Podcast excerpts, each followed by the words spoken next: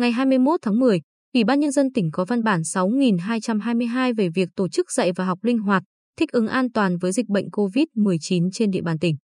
Theo đó, Sở Giáo dục và Đào tạo chủ trì, phối hợp với Sở Y tế và Ủy ban Nhân dân cấp huyện thường xuyên đánh giá nguy cơ, tình hình dịch trên địa bàn và tại cơ sở giáo dục để chỉ đạo. Hướng dẫn thực hiện linh hoạt hình thức tổ chức dạy học, chủ động chuyển sang dạy học trực tuyến hoặc dạy học qua truyền hình hoặc hình thức dạy học khác nếu không bảo đảm an toàn. Hướng dẫn tổ chức dạy trực tuyến cho học sinh không thể đến trường do dịch bệnh, không nhất thiết phải tổ chức dạy học theo lớp.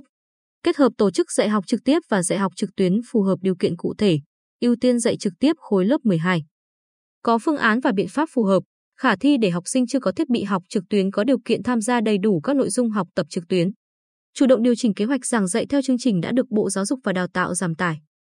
Sở Y tế hướng dẫn xét nghiệm tầm soát, cách ly y tế phù hợp với học sinh, xử lý các tình huống dịch xuất hiện trong cơ sở giáo dục. Phối hợp với Sở Giáo dục và Đào tạo xây dựng tiêu chí đánh giá mức độ nguy cơ dịch bệnh trong cơ sở giáo dục và các biện pháp phòng chống dịch tương ứng với mức độ nguy cơ, bảo đảm yêu cầu phòng chống dịch.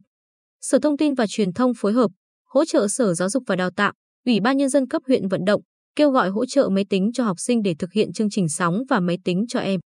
Các địa phương tuyên truyền và tổ chức biện pháp đảm bảo an toàn phòng chống dịch khi tổ chức dạy học trực tiếp, chủ động. Linh hoạt tổ chức dạy học trực tuyến tùy diễn biến tình hình dịch, có biện pháp hỗ trợ phương tiện học tập cho học sinh thuộc hộ nghèo, cận nghèo, hoàn cảnh khó khăn.